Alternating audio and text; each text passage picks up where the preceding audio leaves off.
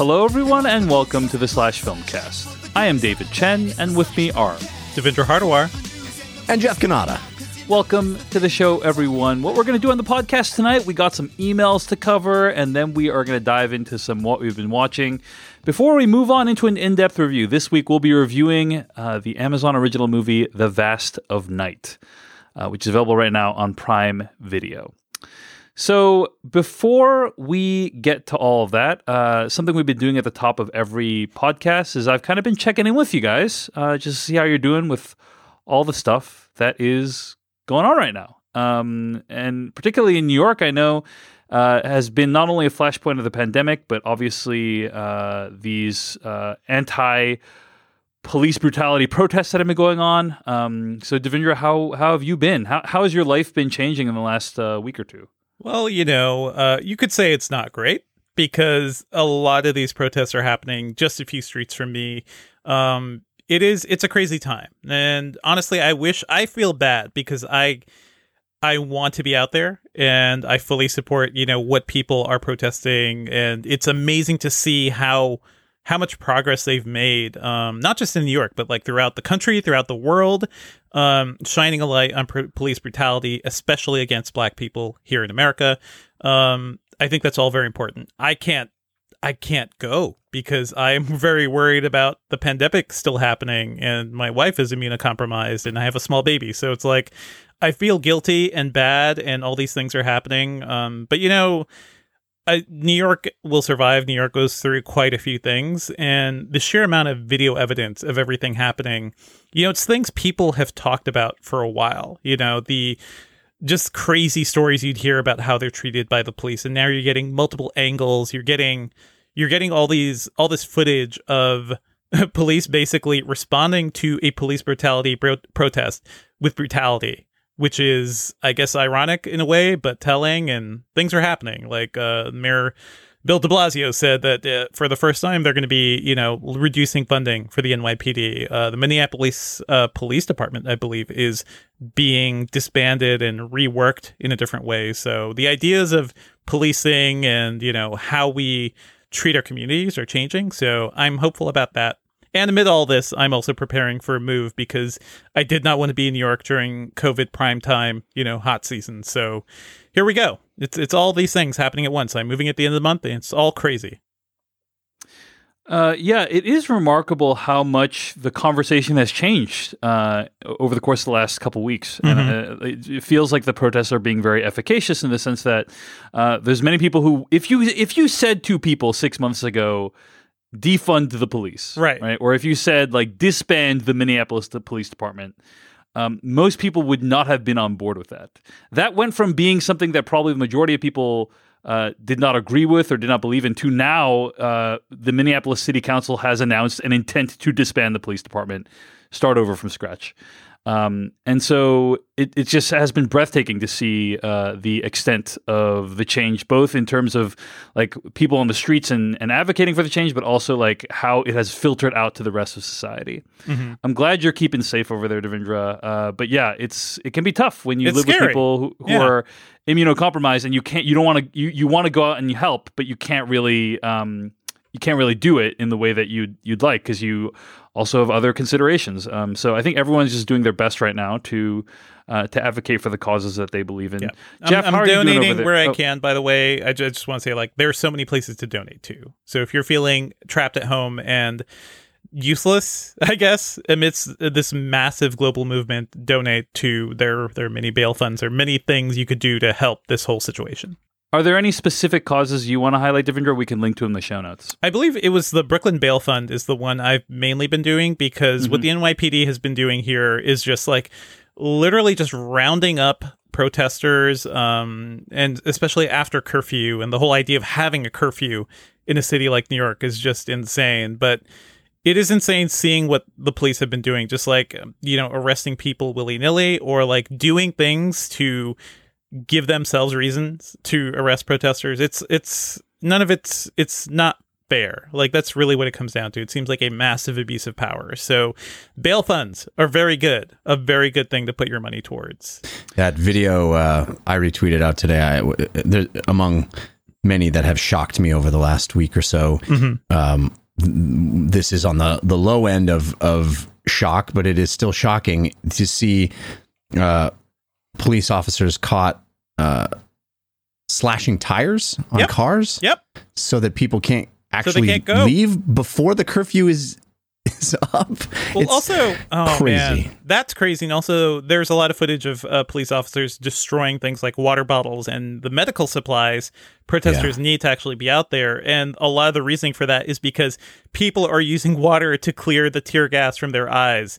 I did not realize it was the cops' job to prevent people from, you know, having their eyes burned. I realize that's why they're releasing things to disperse them, but it's insane. It's an insane thing. Um, yeah, Jeff, wh- what's going on with you?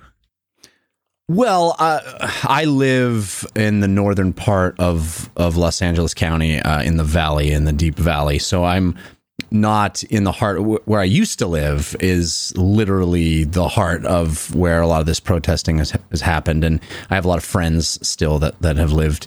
Uh, ar- around where some of the rioting has taken place and looting has taken place and it's you know it's a crazy crazy time. I uh, yeah, I certainly have been heartened to see, as you guys have said, how this really does seem to be a singular moment uh, where you know you have Roger Goodell coming out and saying, "Hey, we were wrong." We were wrong. We shouldn't have been so mad at Colin Kaepernick Yeah. and run it, run mm. him out of the league. You know, if when you have the commissioner of the National Football League say Black Lives Matter and sorry about all that you're not supposed to kneel stuff, I think that points to a massive paradigm shift in people's attitudes Yeah. and uh, feelings about this because that was unfathomable three years ago when Kaepernick was doing that stuff. Um, and so I, I think we're we're witnessing a moment that I that I think will will result in some real change, which is not very common in the world. You know, Yeah. there's a lot of things that happen that uh, that unfortunately seem like a, a very short news cycle, especially in, in this time in our lives when information is bombarding us all the time. It seems like a big deal in a moment, and then ne- then we're on to the next big deal. But it it certainly feels like this is different this time, and I'm very heartened and encouraged by that. It seems like this is mobilizing and inspiring an entire generation of people, and they are really inheriting America from us olds. You know, I think I think I am now an old, uh, and certainly the generation ahead of me, the you know the, I, the the boomers, to use that term. Um, they just don't realize that it's not their country anymore. that literally has been inherited, and uh, and I'm I'm glad to see that that it seems like there's an entire generation of kids who believe in justice for all people and uh, really are passionate about human rights and um, and decency. And I think that's very heartening. And yes, it's in the in the context of a lot of unrest and property damage and all these things, but uh, but ultimately, I I'm really hopeful that this marks a a moment that has a before and an after. And that the after will actually end up being better for the world and better for our country. So, you know, as difficult as this has all been to see and to live through, and to you know, my heart is invested, and I, I find myself uh, on a roller coaster ride of emotion every single day, just looking at the news and following Twitter. Yeah, But- it's impossible to like. I think there is hope. I think there is man. hope here. You know, I do. Yeah. I want to uh, highlight a couple things. First of all, Devindra shouted out the Brooklyn Bail Fund. Um, I actually found this link from actblue.com. Uh, and I'll link to it in the show notes. And basically, it splits your donation automatically Oh, yes. between like, 13 different uh, organizations, including Black Lives Matter, uh, Global Network, National Bailout, Know Your Rights Camp, uh, Black Voters Matter Fund, et cetera, et cetera. Um, so I made a donation to that. Uh, personally, I'll link to that in the show notes. Uh, that's something that people want to do to support what's happening right now. Uh, I, you know, because I think a lot of people like want to know what they can do that's productive, and and giving money is one of those things. You know, I, I'll say, you know, Jeff, like I think you and I have had some um, uh, disagreements about like. I, I, I, let me put it this way: I feel like I have struggled a lot with um, what is the function of the the content that I'm making online right now. You know, Mhm. um, like should I be and basically like should I even be making content online right now? And we've gotten so many emails and tweets and messages from people saying like, oh, like thank you so much. Like Mhm. the world is such a hellscape right now.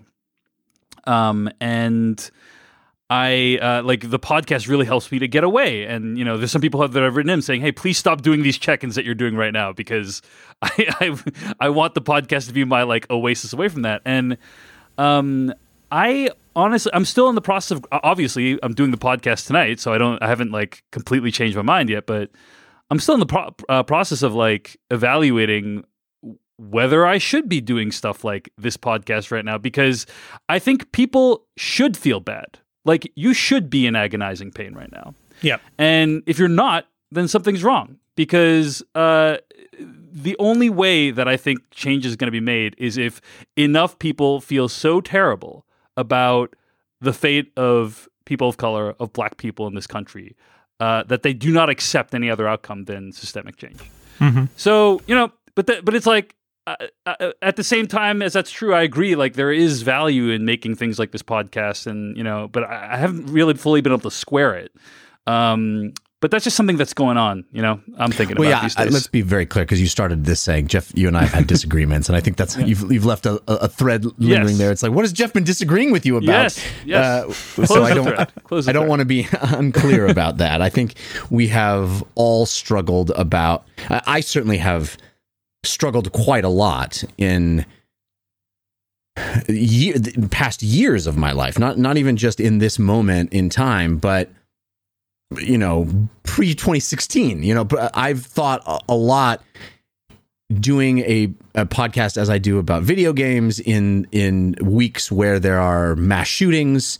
Um, you know, so many video games involve guns and and a glorification of violence.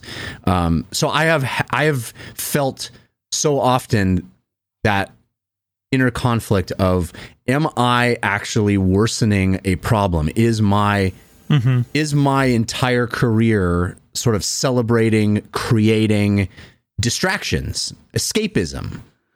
Is that bad? Is Yeah. Just a, a turning away from the things that are really important?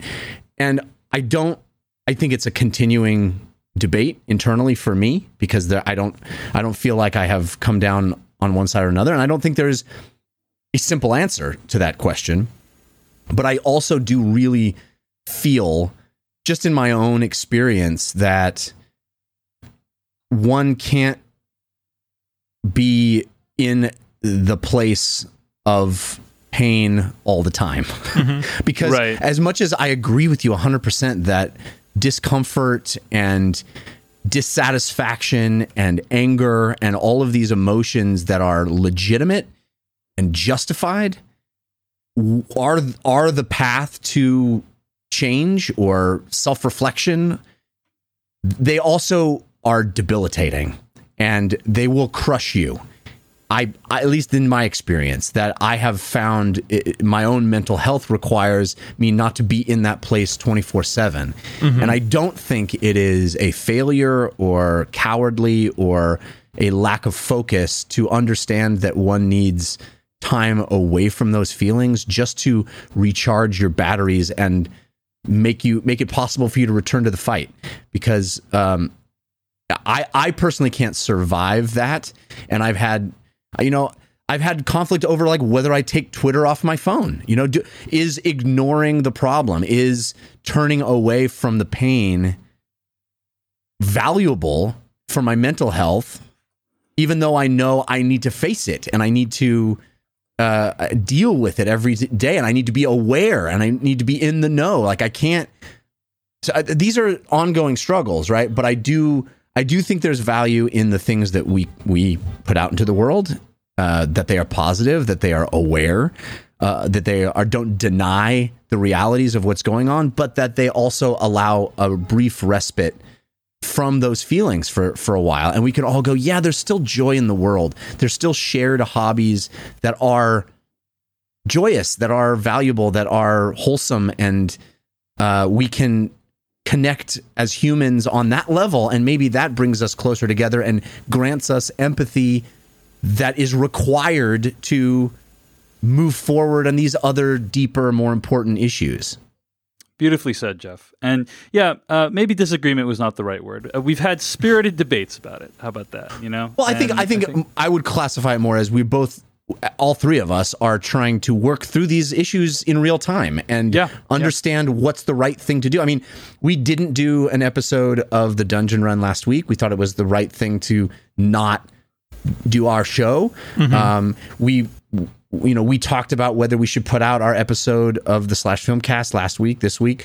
I, I, those are good conversations to have, and yeah, yeah. we worked through it, and I, I that's how I would categorize it as as us all kind of laying out the pros and cons and really trying to understand in real time, in the moment, what's the right thing to do, what's the most helpful thing to do, what's the what what are we responsible for, and what is um, you know, what's the path forward.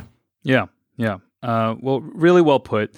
A couple of other things I've been thinking about as well. You know, um, is like as you're talking, thinking also about um, uh, you know b- being complicit, but also like the idea of uh, a huge component of our uh, entertainment complex is is complicit in things like the glorification of police and Yeah, militarism. You know, and yeah, I was. do- I I, it was amazing to see Lego pull their advertising and promotion of police Lego sets. I just thought that was such a powerful notion that Lego, of all places, were like, "This isn't appropriate to show to kids right now." I don't, Yeah. I don't know. I'm curious the reckoning that's going to come. You know, like I, I wonder if uh, Hollywood is going to reconsider um, how it depicts police because so, even um, shows in which the police are problematic, you're still viewing the world through their perspective. Right, right. Um, so Wen- Wendell I'm- Pierce, by the way, went off on Twitter defending um, The Wire after Inkoo Kang and uh, I forget who the uh, the other TV uh, writer she works with, um, but they wrote a big thing about The Wire, basically, and even the good cop shows seem a little guilty of this in many ways of maybe glorifying the cops even while criticizing them. Dude, my favorite show of all time, my favorite Yep. television show of all time is The Shield. Yeah. and it, it's it's about this you know it's it's about bad cops abusing their power and being awful and you find yourself rooting for Vic Mackey I- I- you know it, it- so it, yes I, I think all of this stuff and and clearly that show was trying to show the warts and all right it was trying to make a point kind of about that abuse of power but in the in the showing of that one finds oneself rooting for Vic Mackey to get away with all of it right It's a human thing when seeing a story, right? Is that you end Yeah. up feeling, even for terrible people, if it's a well told story, you will feel some sort of compassion for the main character, no matter how despicable uh, they are. I guess look at Breaking Bad, you know? yeah Yeah. Speaking of media, I'll just say one last thing, and then we can move on to the rest of the show. But um, I have been really shocked at the amount of lying. You know, um, there's Oh, just been so much. Uh, there's just been so much lying, and I, I know Yeah. that like I, I always knew there was lying. It's not like I didn't. uh, It's not like I thought every cop was completely virtuous or anything like that. But um, uh, I'll link to this article in the Washington Post entitled "In Violent Protest Incidents, a Theme Emerges: Videos Contradict Police Accounts." and these are videos that millions of people are watching. Like it, it- you, you're seeing with your own eyes what's happening. You're seeing pretty much the full context, right? It's not like it's just cutting in right on the action. And uh, then police accounts or statements from police officers are, are completely contradicting what is happening on screen. And I think just um, you know one aspect of uh, of this entire event, you know, Devindra, you're talking about how people protesting police brutality and the police respond with more brutality, um, thus revealing that police brutality is a problem. But in addition, you know, kind of a side auxiliary component of it is just that like uh, and something that I think we in general encourage, or at least I try to encourage on this podcast, is just be skeptical of anything that anyone tells you. You know, um, when you're watching something, uh, when you're listening to someone describe something, just be skeptical of it. And uh, I think that's certainly been proven to be something that's wise to do over the course of the last few weeks. It's actually Yeah. very Orwellian in a literal sense. And what I mean by that is um, there is a quote in George Orwell, right? The party told you to reject the evidence of your eyes and ears. Yeah. It was their final, most essential command. That's from uh, Orwell's 1984. 1984. Yeah. Couldn't be more And- Trumpian. Yeah. Yeah, and it's just like, hey, you've you've seen what's happened, and now like the state or state actors are telling you, nope, it didn't go down that way. Uh, it it feels very like cognitively dissonant. So It's I- almost it's almost like we've experienced fighting fascists and you know uh, rampant liars before.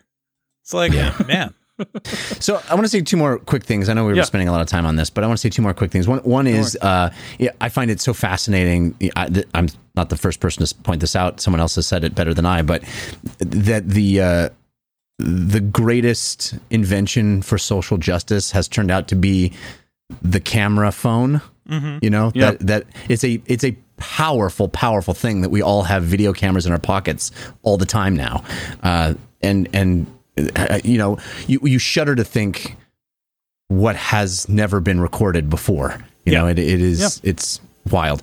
The other thing I will say, and uh, you know I'm going to say it, is I have no doubt if they've even lasted this long that there are people in our audience listening who think that uh, there are good cops and there are uh, good people and probably have cops in their family as I do Sure. and um, f- worry about all of this negative feeling toward the the badge and the profession. And I have encountered a lot of people on Twitter uh, angry at me for constantly posting videos uh, that show these transgressions and saying, you know, that the what has been expressed to me is you never show the other side where they do good things. To which I respond, that's the baseline.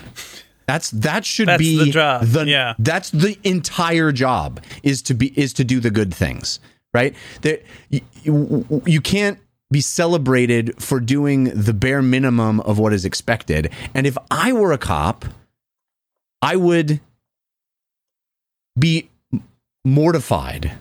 I would be enraged if there were any one moment of these transgressions.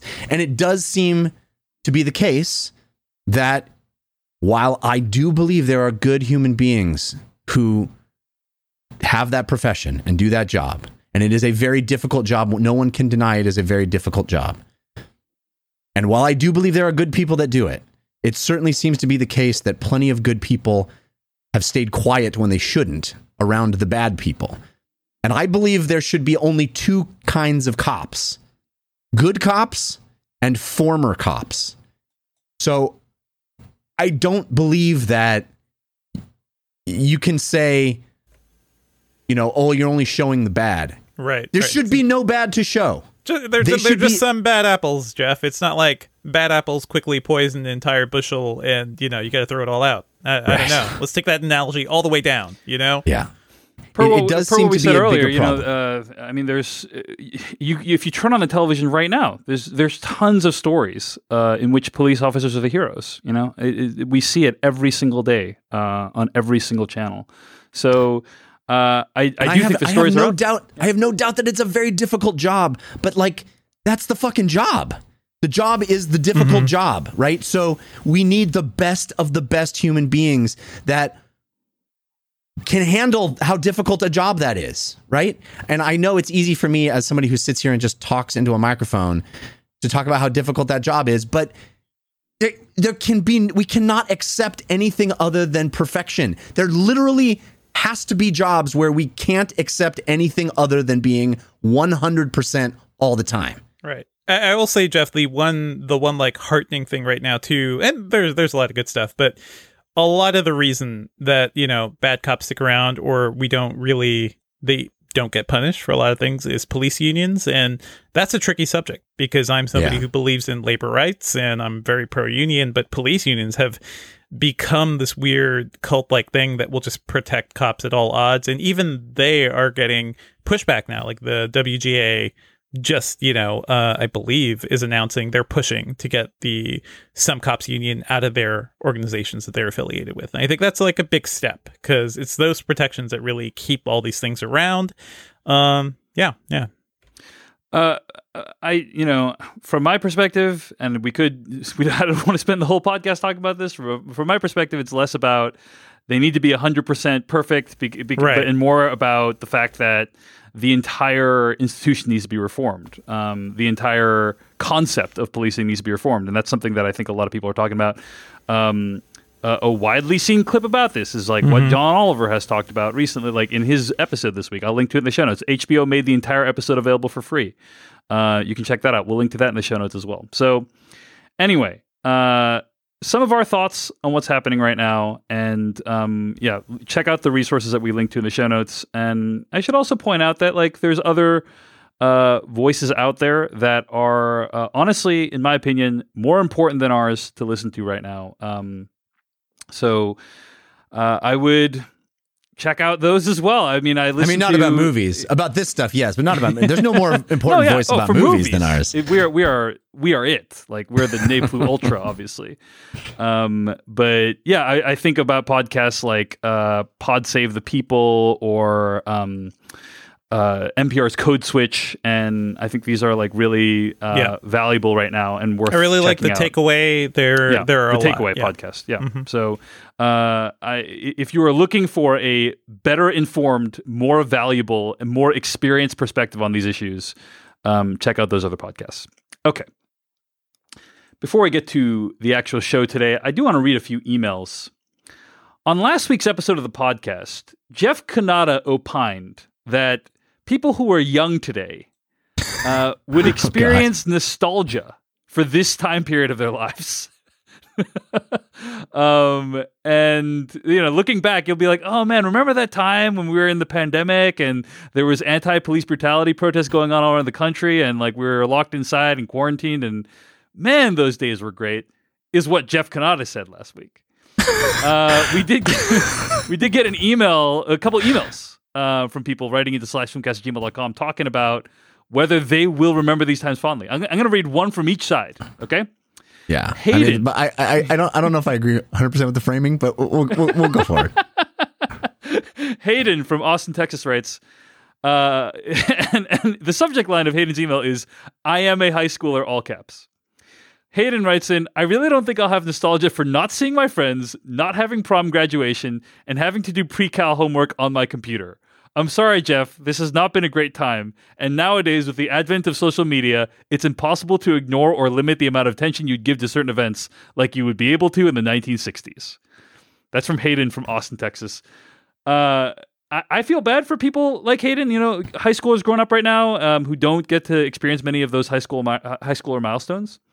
I will say something that tickled me about Hayden's email was that he he says like a not seeing my friends, b not having prom graduation, and c having to do pre-calc homework on his computer. Which I felt like I don't know if those things are like equal in terms of how annoying they are. And the Getting those symbols, those symbols are hard, you know. I guess, yeah, Man. I guess It's an elevating list. It, it's, it steps up, ending with the ascending crescendo. order of importance. exactly the crescendo at the end.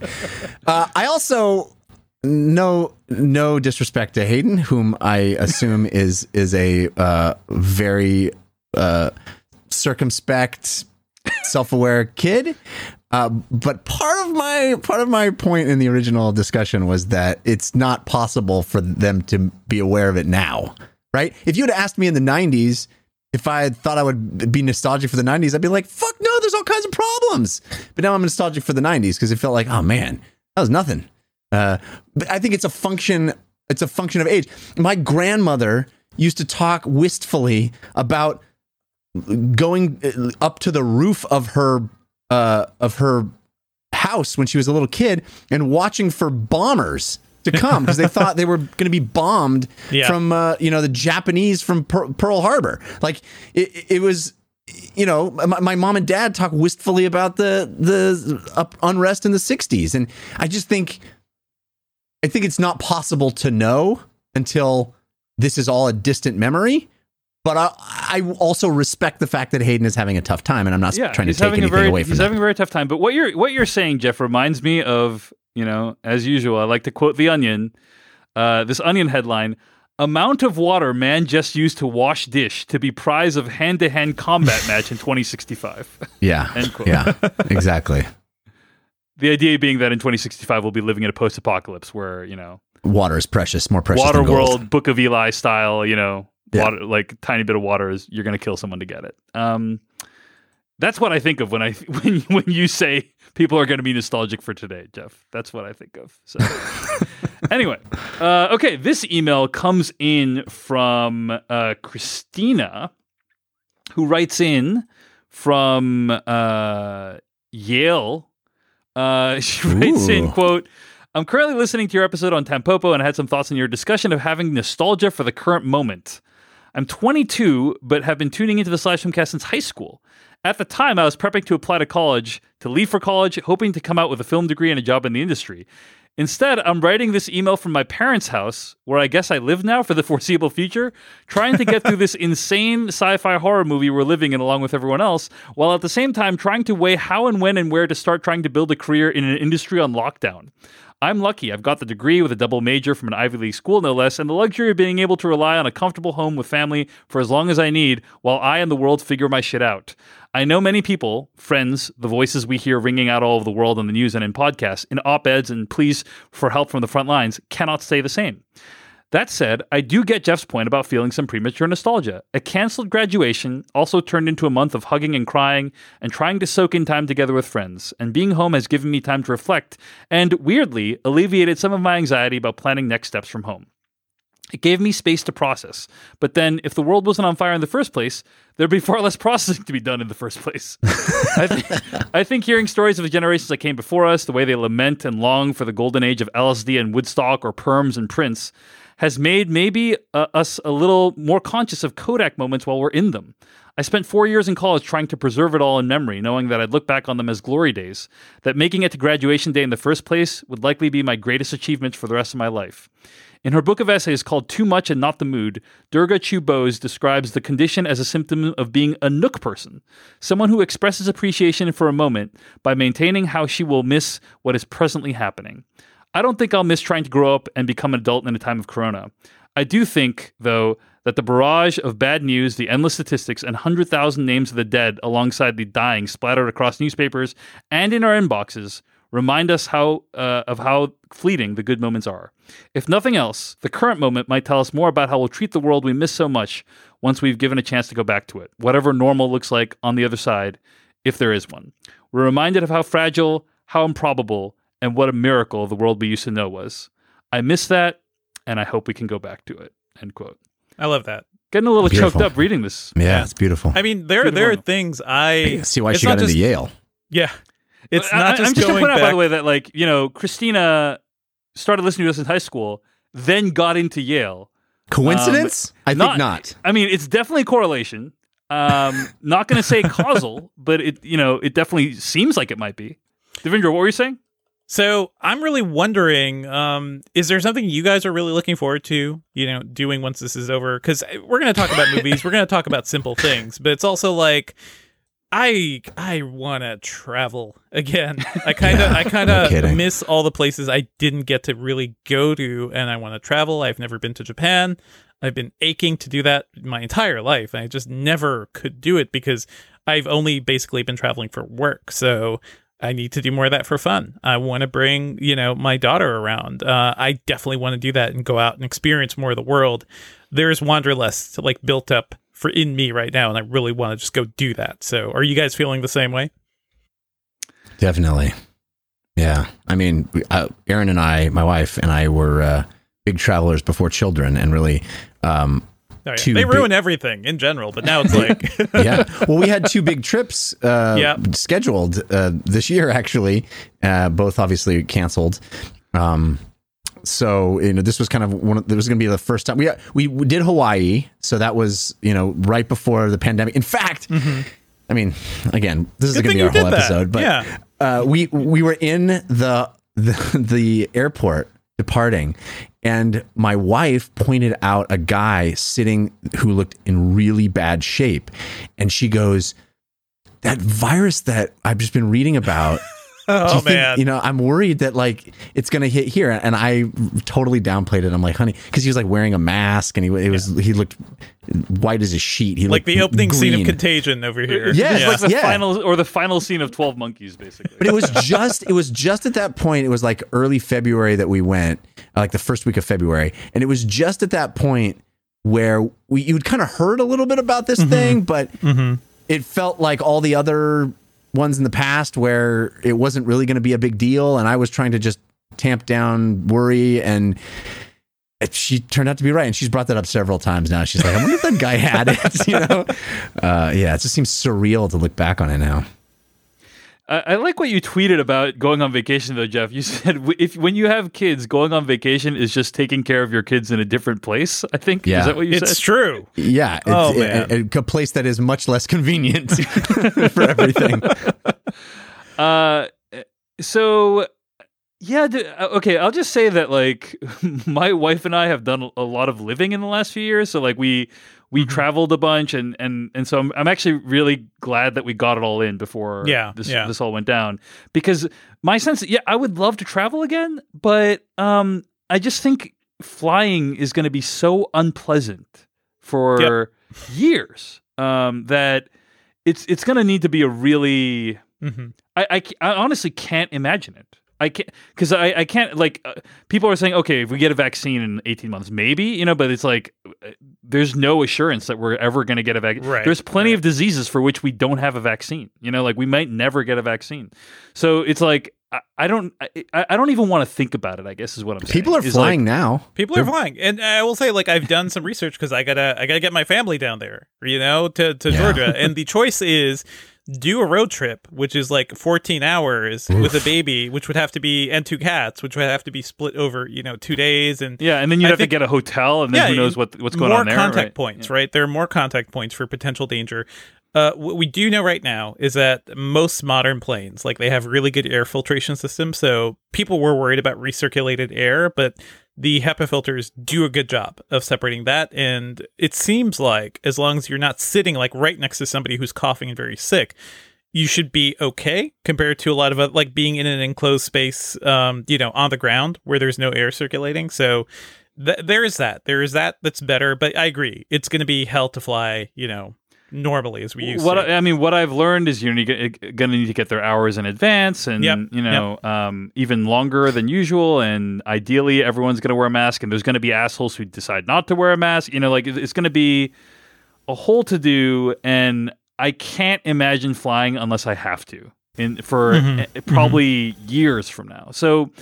The idea of like, oh, that's the thing I miss the most, and I want to do it, it. I just don't even want to think about it right now because it's it's so far away. Um, I have my I have my sights set on on smaller pleasures, Devindra. Like, go, you know, There are many uh, places you seeing, could seeing Christopher to. Nolan's Tenet in theaters. Maybe Yeah, maybe I'm gonna yeah. risk that. You know, um, but uh, yeah, I would say going to the movies, uh, eating out, um, seeing friends. You know, these are the things that I miss, and um, I hope we get to do at some point. But Just I- being I- able to go to the park with my kids Yeah. would be huge.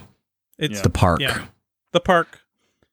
Other uh, other kids have it being sociable. I'm in a weird way feeling nostalgic for what will come ahead. Like I'm kind of looking forward to, you know, hopefully ten years or or so. You know, when Yeah. maybe things have calmed down and we do have a vaccine or at least built up enough immunity or something. Like it's safer to move I- I think like ten years from now, we Yeah. probably won't be dealing with this in the same. If everything goes okay, Mhm. uh, we won't be dealing with this in the same way as we are right now. I mean, Larry No, Brilliant. we'll be fighting over the water, like you said. fighting over the be- water in the water over the wars. waters. Yeah. We'll be in the water wars. Um, But Larry I'm looking forward to traveling a lot with Sophia and you know and my wife, like our family. We will be all over the place, and that will be a concerted effort because I feel bad about not doing that enough. Basically, Yeah, uh, it, it's interesting. Like a, a lot of uh, decisions that we made have now been.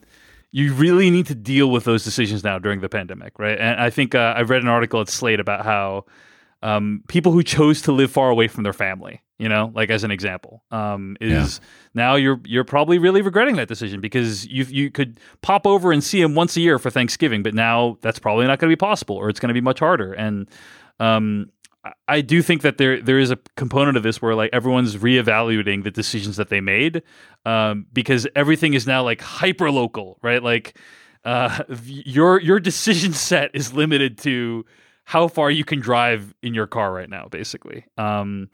And uh, I, I don't think all of that's unhealthy. I think there's a, there's a, a lot, like you're saying, it's causing you to reevaluate some of your decisions and and hopefully take more trips afterwards and seize what is there of life. Um, and uh, that is kind of what uh, Christina was saying in her email as well. So, in any case, appreciate all the emails coming into slash filmcast at gmail.com and hope everyone is staying safe and staying healthy out there. I'm hoping that in 10 years we'll still be doing the show and we can get emails from all these people and they'll be like, Jeff, you're so right. I'm nostalgic and please can I have some of that water that you've been hoarding? and I'll say no, no, as I open the floodgates to my minions. I'll, I'll look down and I'll whisper no. Hey, speaking of looking back on things with nostalgia and understanding a previous generation, let me tell you about our sponsor, Storyworth. This was, I think, the best Father's Day present I ever gave my dad. I gave it to him a year ago. And for the past year, he's been doing Storyworth every week. What is it? Storyworth is a way to stay in touch with your family and helps bridge the geographic distance by providing lively discussion topics. Basically, what they do is they send out an email every week with a, a, a question, a provocative question, an, an interesting question, not, not something boring, but something that actually gets the recipient to think about their life and write a response. And my dad just emails back a response every single week. And that the end of the year, which is really, it's coming up. I'm so excited, actually. It's coming up as Father's Day approaches. Uh, one year later, all of his responses are going to be collected into this beautiful hardback book that will be a keepsake for me, for my kids that I'll be able to pass down to them. They'll understand their grandfather in a way that maybe they wouldn't have been able to in any other way and it's been amazing. My dad has really loved this process of of thinking about his life, of recounting tales from it that maybe he never told me. I actually bought a second book for my sister so she can give it to her kids as well. And I bought Storyworth for my mom for Mother's Day. So she just started her year journey through this experience this year as well. It's it's amazing. Um, Honestly, it has made my dad so happy. It's made us connect because every single week I see his responses in real time. It's pretty great. So you can give your dad the most meaningful gift this year with Storyworth. Get started right away without the need for shipping by going to storyworth.com slash slash filmcast and you'll get $10 off your first purchase that's storyworth.com slash slash filmcast for $10 off that's the entire word slash filmcast written out s-l-a-s-h f-i-l-m c-a-s-t all one word storyworth.com slash slash filmcast gets you $10 off let's move to what we've been watching this week um, as a result of the turbulent world events that are happening right now, um, a lot of people have been asking, like, what, what are the things we can do? Um, how can I donate? How can I educate myself? And uh, many movie studios are trying to help with this cause. They've been making a lot of their content uh, free or highlighting a lot of their content. A couple movies that I'm just going to name right off the top of my head um, uh, uh Just Mercy uh, is a movie mm-hmm. that you can now watch for free. I'm planning to check it out this week, actually. Uh, it's about uh, the lawyer Bryan Stevenson, uh, and uh, he's played by Michael B. Jordan in that movie, and uh, you can rent it for free basically across any platform. Ava DuVernay's Selma is available right now for rental as well. this week, I checked out I Am Not Your Negro on Prime Video. Yes, this yeah. is Raoul Peck's documentary about James Baldwin. Uh, I think this is a, a, very good movie, and I think that it's the primary thing that I think is great about it is James Baldwin is just an incredible speaker. I mean, Mm-hmm. he is super compelling, and uh, whenever there's a bunch of clips of him just addressing audiences in, in this movie that are just absolutely incredible and feel uh, highly applicable to the events that are going on today, right now. To to to put it lightly, um, and it's also just super. Uh, shocking and upsetting to see some of the images in this movie like uh, uh, about some of the first schools that were integrated. And to compare those images with some of the images we see around the country today uh, the parallels are uh, upsetting you know? They're uh, upsetting to think about but they they are there. I do think that uh, the movie is largely impressionistic. I, I, I kind of had no idea what this movie was going into it. I read the description, but I didn't really know what it was. And Yeah.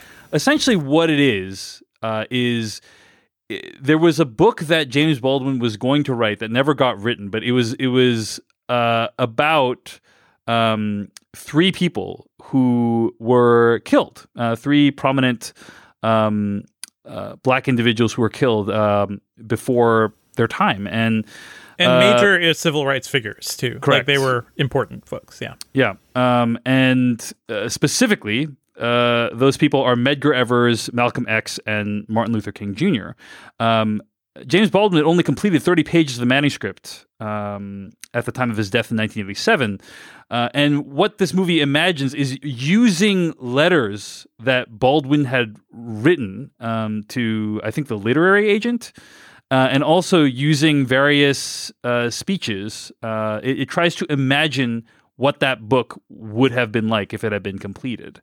Um, and so it kind of assembles all these things together. It's very, I would say, impressionistic. Devindra, would you agree? You've seen yeah, the movie, yeah. right? It's it's it's like a visual essay, Yeah, basically. yeah, yeah. But I've you know, I've read a bit of Baldwin, not enough. I need to really dive into his stuff. But what really struck me is just seeing him, you know, in person speaking and delivering things, even when he didn't have time to sit down and write all those words. It is it's astounding like the intellect and what he was bringing to this conversation and how he never really shied away from saying the things that needed to be said when it came to race in America, especially against, you know, white hosts and people who may disagree with what he's thinking. Um, I found that really phenomenal and, and incredible to watch. There's a remarkable segment that is a clip of the Dick Cavett show when he is he he talks about uh, some of his beliefs and then he is challenged directly and he addresses it in a really just a beautiful way. And I'm just like thinking to myself this is what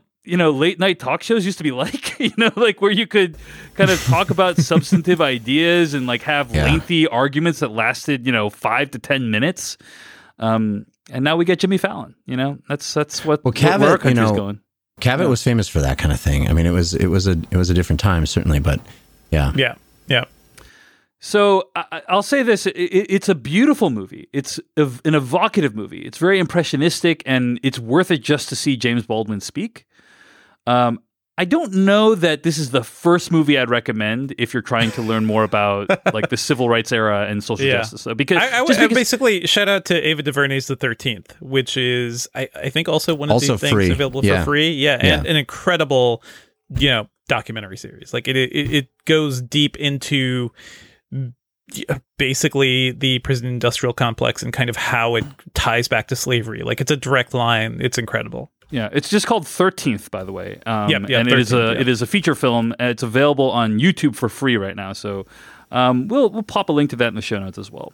Um, but uh, yeah, so that is uh, I am not your Negro, and I was just saying I think it's it's a it's a beautiful movie, but it's like if if somebody has no idea who any of these people are or what their struggles Right, are, right. I don't know that this is the first movie I would recommend to them because I feel like you need uh, some pre knowledge for this movie to really be maximally effective. So Sure, sure. Uh, that's the only caveat I would provide. But I am not your Negro is available right now on um, Prime Video, um, so you can check it out there. I also had a chance to watch another documentary that was also in its own way impressionistic. Uh, Be Water. Have you guys heard of this documentary? It's uh, about Bruce Lee. Yeah. Um, this aired on ESPN uh, last weekend, and it's available right now on um, ESPN Plus. another one another one of those plus video on demand uh, apps. Um, Too many pluses. too many pluses, but uh, yeah. So Be Water is basically a chronicle of the life of Bruce Lee and his place in American pop culture and media. Uh, and uh, this is a really interesting movie because it does this technique that I've only seen done a few times, where there is not a single talking head, or or for for the vast majority of the runtime, there are no talking heads shown on screen. Right, like there are talking head. There, there's interviews that were done, but you never see the person talking, uh, and it, it creates this really abstract kind of it, it just makes you think because it, it puts a lot more work on you to like yeah. need to yeah. focus on what they're saying and need to focus on um, what's happening on screen because like, you don't like get to fall back. 11, right? Uh, like Apollo 11, that's right. Uh, Yeah, the other yeah. one that came to mind was also Amy by Asif Kapadia, um, the Amy Winehouse documentary, which is really uh, beautifully done as well. Uh, and I actually had a chance to interview the director, Bao Nguyen, for uh, my other podcast, Culturally Relevant. And I asked him about why he chose that approach. And he said that you have all these people uh, who are Bruce Lee's contemporaries uh, talking about Bruce Lee at, at his during his prime, you know, and how incredible of a physical martial artist, physical specimen he was, and to just see like a kind of old person basically talking about him would kind of break the reality almost. Like he really wanted you to be immersed in the time period, which I thought was a really interesting uh, reason to, to approach it that way. But of course, it made the movie much much harder to make because in general for documentaries, it's easy to just cut back to the to the talking head. He didn't have that. Um, he didn't have that luxury, uh, so it's a really interestingly made movie. And I mean, Bruce Lee is just such a freaking badass, guys. You know, I know you guys know this, but Yeah, yeah. uh, it's just like, oh, oh, now I remember why this guy um, is such a larger than life figure and why every bit of it is deserved. I mean, uh, he's incredible. You know, groundbreaking guy, um, particularly for Asian American representation. And um, I would recommend you check out this documentary. It's called Be Water. And it's available right now on ESPN. And of course, you can check out my interview with the director as well and culturally relevant. Devindra Hardawar, what have you been watching this week? Yeah, I want to throw out something a little light, um, you know, uh, to to maybe make everybody feel a little better. I really love Central Park on Apple TV Plus, and this is the new animated series by Loren Bouchard, the guy behind some of my favorite shows. You know, Bob's Burgers, Home Movies, Doctor Katz. Like he is. He's been doing like weird, quiet animated comedy for a while. Bob's Burgers is like the first thing I think of his to really take off. Like that thing is going on forever, and I'm really happy for it.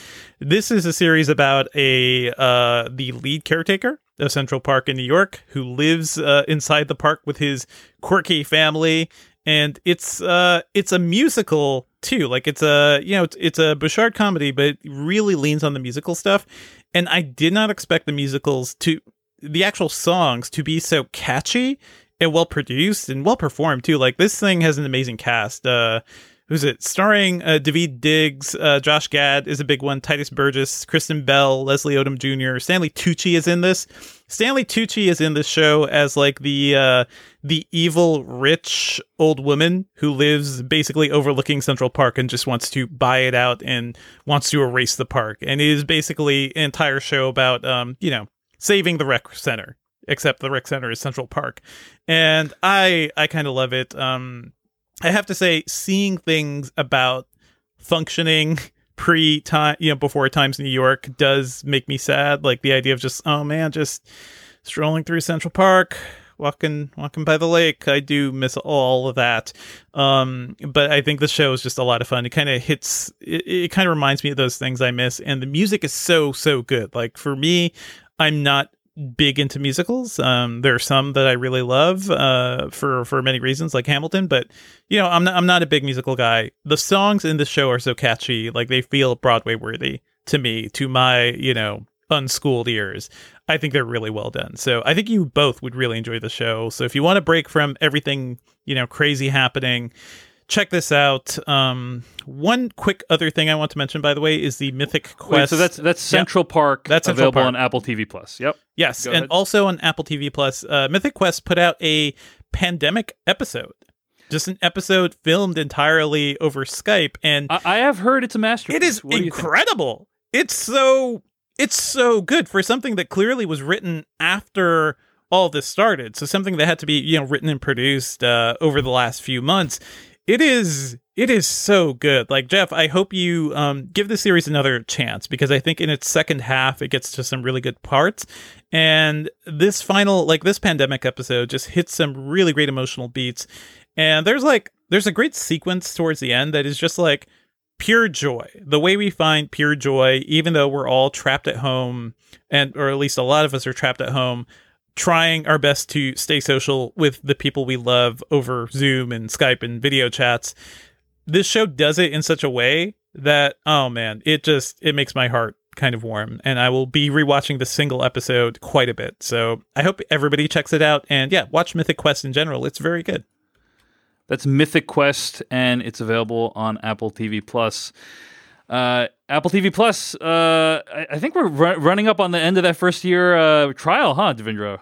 Oh I man. think everyone got a free tri- free one year trial of Apple TV Plus. We'll see. well, how when long- you when you bought an Apple device too, yeah, right? if you bought an Apple device, yeah, yeah. Didn't they Um, announce that they're no longer doing original content on that platform? Well, no, like- they they're also buying content because they they're can't also just buying bank content. Yeah, They- on yeah. original content. Yeah, that's the idea. No, they're, they're they're still making Apple TV originals. oh yeah, they have a ton of money. They're No, still I thought they. I thought I read that they are changing their. Am I confusing it with some other platform that made Yeah, that they, announcement? they are still making original content. So, but now they're um, bing more. But they're Like, they've they're getting yeah, they're buying yeah. other things now too. Yeah. They went all in on Fraggle Rock. True story. True story. Not joke. I mean, um, not not a bad idea in my opinion. Listen, great idea. The world needs more Fraggle Rock. Yeah. Jeff Cannata, it looks like you and I had a chance to see The Lovebirds on Netflix. Is that right? Oh, I saw that too. It's good. Oh, yeah. we all saw The Lovebirds. All right, Jeff, what'd you think of it? I loved it. I loved it. Uh, I have to admit that I have, despite Devindra's protestations and, and encouragement, uh, I have not watched any of Insecure. So oh for me, man, so for me, Issa Rae was a fucking She is- revelation. She is, so good. She yeah. is a superstar, dude. Yep. She is so good in this movie. So charming, so fun, so funny. I already knew that I liked Kumail Nanjiani, but Mm-hmm. uh, he's great as, in it as well. It's a very, very funny movie, uh, and I, I, I love the structure. I loved. Um, I loved the the way the argument frames the entire. There's an argument at the beginning of the movie, it frames the entire structure of the film, which I thought was kind of fun. And then, you know, I also uh, what I didn't expect about this movie was that these kinds of wacky romantic comedies where they're sort of actiony almost um, adventure romantic comedies i think of movies like game night which i also loved uh, they tend to be about people who fall in love during the course of it Yep. and I, I really enjoyed the fact that this was a movie about people who had already fallen in love and were in a place that's a little different. You know, uh, were kind of falling out of love or, or getting too complacent in their in their relationship. I just thought that was an interesting take on a very kind of tried and true formula. But the just the the the laughs per minute were great. I laughed a lot in this movie, and it's a testament to the charm and uh, comedic timing of the two leads. It was I really liked it a lot. Devindra, what do you think of The Lovebirds? Uh, you know, I liked it. I did. I think Jeff, you liked it a lot more than I did. Um, uh, I think the strength of this movie is entirely Kumail and Issa, who are such like such talents, like such stars, and they bounce off of each other really well. I didn't really dig some of the like set pieces this movie tries to do, like the the overall plot of it. This is one movie where I think the the actual thrust of the narrative and the plot isn't that strong because what starts off their crazy night is a very simple thing that could be fixed pretty easily. But I, I don't know. Uh, but beyond that, like I think it's it's a fun adventure, and I really like seeing them banter. I would love to see more movies with these two together. Yeah, uh, I, I think this movie is interesting uh, because of the fact that it's like one of these movies that has come out during the pandemic, and Yeah.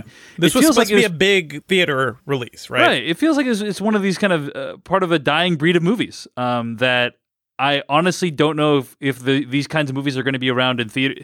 If we have theaters, I don't know if they're going to be around in them much in theaters, right? Like uh, mid-budget movies uh, are just they were already in a bad state before the pandemic, and now it feels like they might be going away even more. Um, but I think that watching it on Netflix was the perfect environment in which to consume this movie. Mm-hmm. Um, and I agree with you. I think Issa Rae is awesome in this movie. Um, I I'm not sure if I thought these two characters had a lot of chemistry together, but I think that they are both really funny in the movie, and like it's clear that feels like a lot of the movie is like being improvised.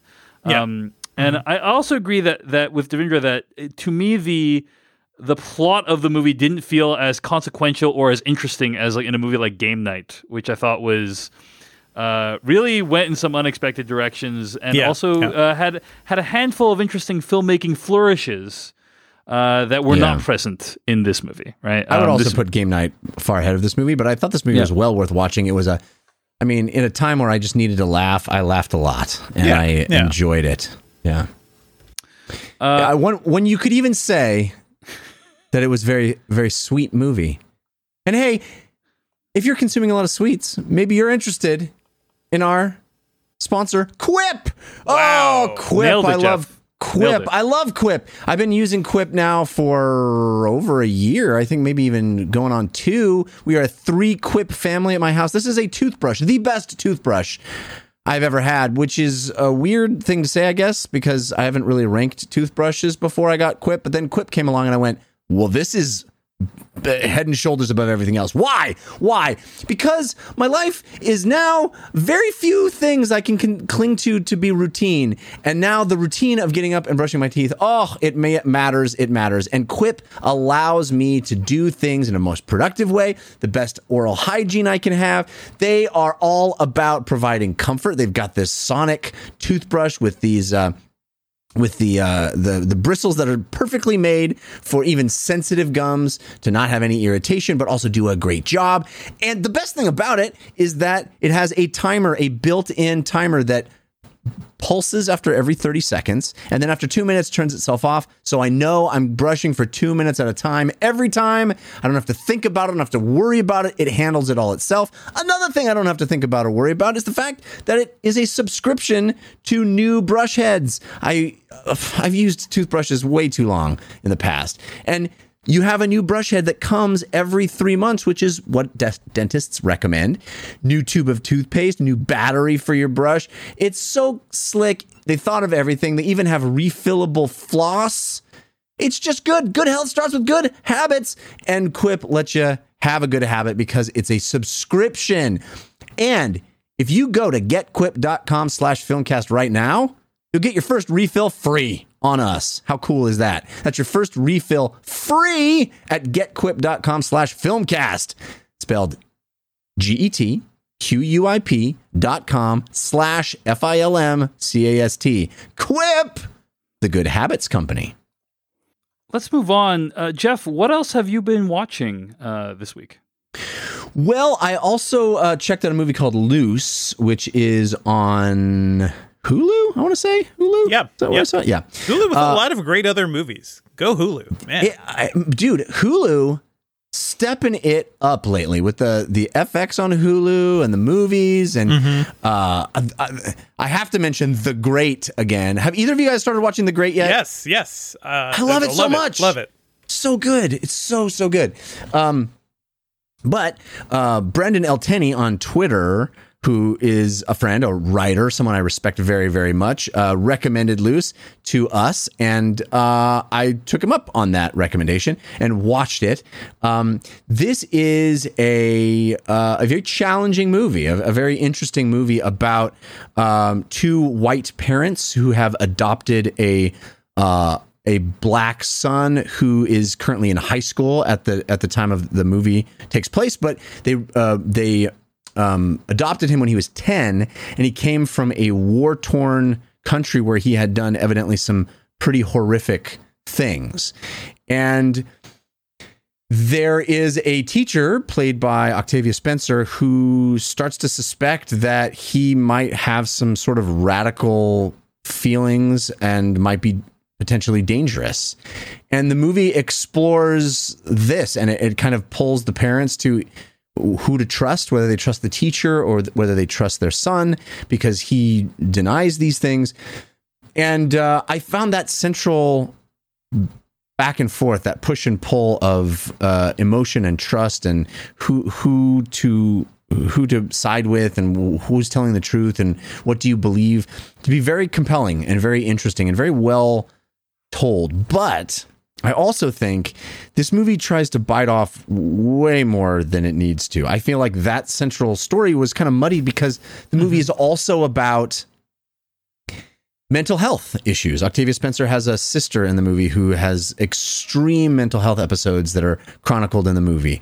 It's also about rape culture and uh, high schoolers doing things that are on the border of what you might even consider rape and what is it, it kind of challenges you to think about those things. But it's also about um, ageism and uh, you know racism and sexism and i mean it just it really is about so many things all at once that i felt like I was a little overwhelmed, and the and the movie also pointedly provides no answers, and I think that's one of the strengths of the movie. It's one of the things it sets out to do is that it raises a whole lot of questions about all these characters, and then does not come down on any particular side. It does not give you any resolution about what was actually true and what wasn't. It lets you make that decision, which I always applaud in a sense that stance but in but in this movie it just felt like I didn't know what to come away with. I didn't know there were so many issues that were so huge and so powerful and so heavy and all of them were just left hanging in this place of uncertainty and I, I understand i mean that's the world right but for a drama to sort of just be and throw all of that at one it feels uh it just I didn't it didn't uh didn't land anywhere. It just felt like an exercise in I, I, re- I recalled you talking Dave about um that new Mark Ruffalo show and how it's just sort of like Um, I know this much is true. yeah, how it's just sort of like relentlessly dour, you know, just re- relentlessly uh uh It's, tor- it's torturous. It's torturous. Yeah. It's basically you're seeing these people subjected to as many horrifying things as, as people can basically bear at all. right. I, w- I It's like an emotional passion of the Christ, basically. well, I wouldn't say Luce quite gets to that point, but it certainly felt to me like, oh my, uh, we're now we're doing this. It just felt like, oh man, I haven't even reckoned with the last three things you brought up, and now we're here. I, you know, it just felt, I don't know. It it was. Um, I This- wish this it had is- been a little more coherent. This reminds me of. Uh, did you guys ever hear about this this parody of Serial, the Serial podcast called "A Very Fatal Murder"? Yeah, ever- yeah, yeah. There- There's this there's this parody of the Serial podcast. It's called "A Very Fatal Murder" that the Onion put out. I know I call out the Onion way too much in my in you know uh, on this podcast, but th- there's this thing Listen, where he says good. like Yeah. we need to find the perfect murder, and and he says in the in the podcast like quote. The murder has to be unsolved, and it has to speak to the decline of middle America, deforestation, saturated fats, beauty standards, the gig economy, factory farming, the fragility of love, the golden era of television, and CO2 emissions. And most importantly, no one has done a podcast about it yet. So it's just kind of like So it good. needs to c- encompass all of these things. Uh, which it sounds like. Uh, that being said, Jeff, I've heard nothing but positive things about Luce. I'm shocked that you're not a fan.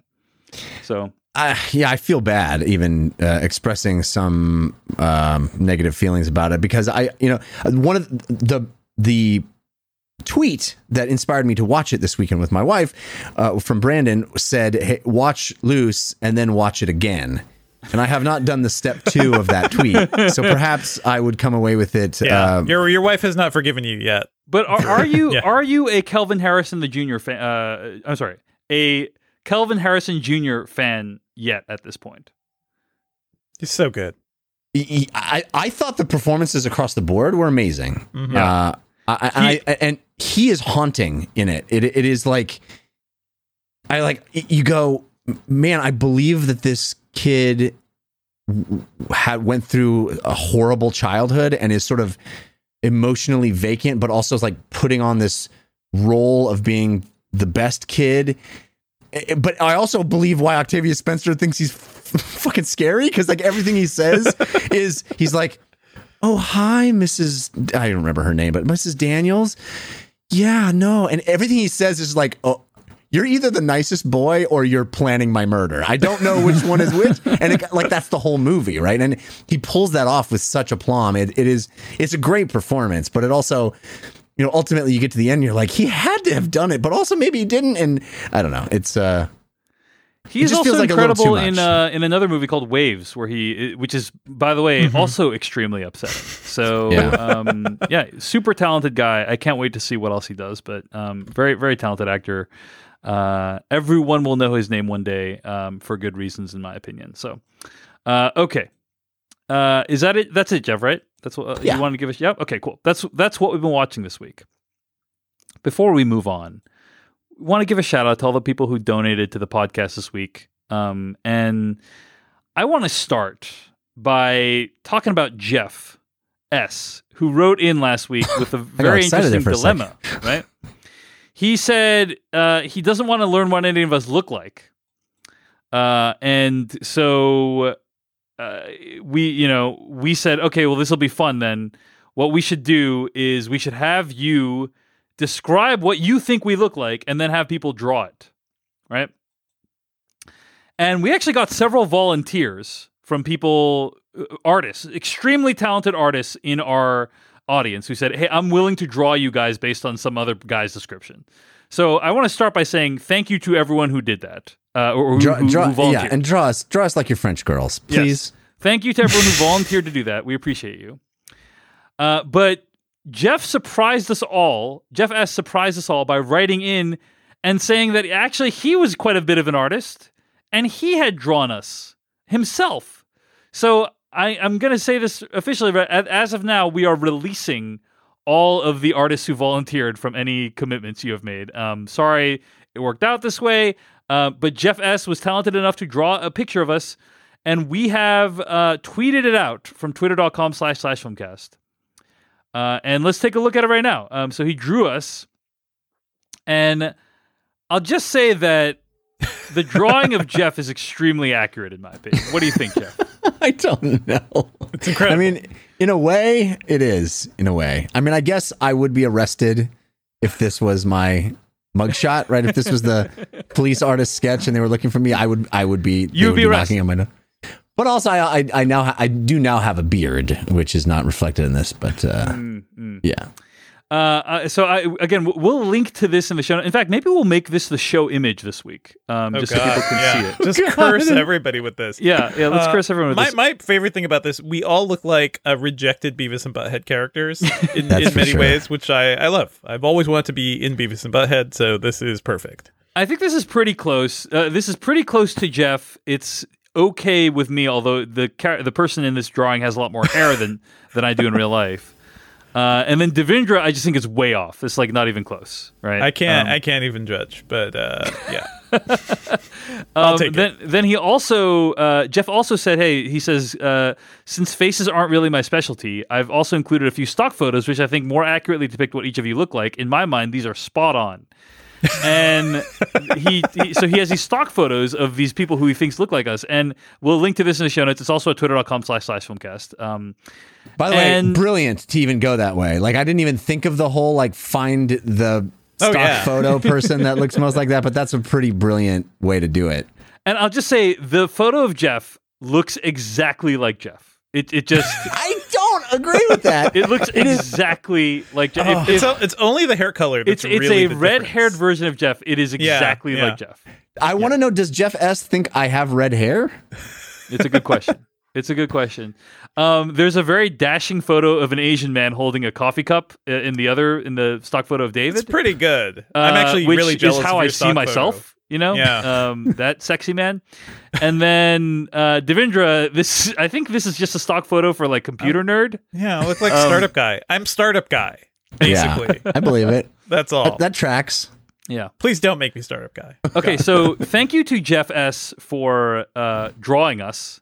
Thank you to all the artists who volunteered to draw Jeff S's description of us. And the next step is we're going to email Jeff S our video uh, of us talking about his email, and then he's going to film himself reacting to our video. And we'll- we'll All probably- of this, by the way, incredible content for an audio only show. Have I mentioned that the podcast is free? Um, but anyway, No complaints. Thanks so much to donors this week Nicholas Redmond, Robert Kelly, Matthew Mankey, Corey Baudouin, Bob Zammit, and Gretchen Lester for your donations. Uh, we really appreciate it. Also, we got an email from uh, Jack Lee Camarillo, who donated this weekend, writes in Dear Filmcast crew, I always try to watch the movie before listening to your podcast, which makes for a fun and insightful experience. Both me, my wife, and my 13 year old son love ramen. In fact, ramen is my son's number one favorite food. So imagine how excited I was when I found out there's a great ramen movies and you guys will be reviewing it. As it turned out, watching Yeah. it with my son and wife, while initially hilarious and fun, turned into one of the most horrifying and embarrassing moments I have ever had watching a movie together with my family. a few minutes into the room service scene. Listen, your Thank you for the suggestion, the great learn- podcast, uh, Jack Yeah. Lee Camarillo. You got to learn about yolk swapping at some point. I guarantee you that 13 year old has seen worse. You know what I'm saying? yeah. It's Wow. great. It's fine. I mean, Jeff, I'm I'm in my 30s. I don't think I've seen worse. No, I agree with you. It's a horrifying idea of the swapping the yolk back and forth, but yeah, you know, The 13 year yolk olds there. swapping is just It's so foul. if I if I had it's, it's foul because it was a chicken egg probably. right? Yeah, I know. That's what I was Um, doing. But I think if, you mean uh, stunning cinematic achievement. That was one take. If One- if I had seen that when I was a kid, I don't think I would have ever recovered. I'm just gonna put that Yeah, out. you can't have eggs anymore. Sorry, You no more can't eggs. have egg, you can't have eggs normally any at, at least. Um, okay. anyway. By the way, Uh, I had ramen this week, and it was I've been craving it ever since we saw that movie. and I had ramen from the best, in my opinion, the best ramen place in L.A. My wife and I w- drove miles and miles to get this ramen, and it was del- delicious. Even Did takeout, it was you did you eat it there or no, like no, we nearby? No, we had to take it home. There was a little bit of a Oh. concession, so we did have to, you know, reheat the broth, but. Still really good. That's good. That's good. It's just as I, I can get delivery ramen here too, and it's like it's never the same. Never It's the Never same. the same Yeah. as being way too hot It- and in a giant bowl. if know? you were eating the ramen in Tampopo, the old man in the opening scene would have chided you for disrespecting it by microwaving it. Yeah, but I would have to be six feet away from that old man and wearing a mask. So, you so know, you're even. You're even. yeah. Um, I do want to again encourage people to um, donate to causes that you think are worthy uh, this week. Um, and if you have any money left over, uh, then and you want to throw it our way, you can go to paypal.me slash the word filmcast. That's paypal.me slash the word filmcast. You can also go to slashfilm.com, click on the slash filmcast tab, use the PayPal links on the side of the page to uh, start an automatic monthly donation. Uh, and of course, um, if you want to support us without donating any money, super easy. Just leave a uh, podcast review or a podcast rating on Apple Podcasts. It really does help. Okay, let's get to our review of The Vast of Night. Number, please. Hello?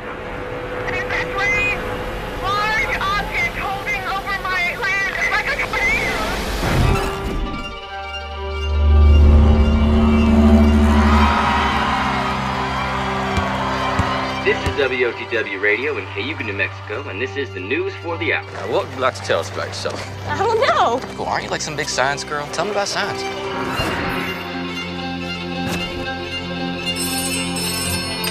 Everett, it's Faye. And the sound came through the board and interrupted your radio show. What a sound.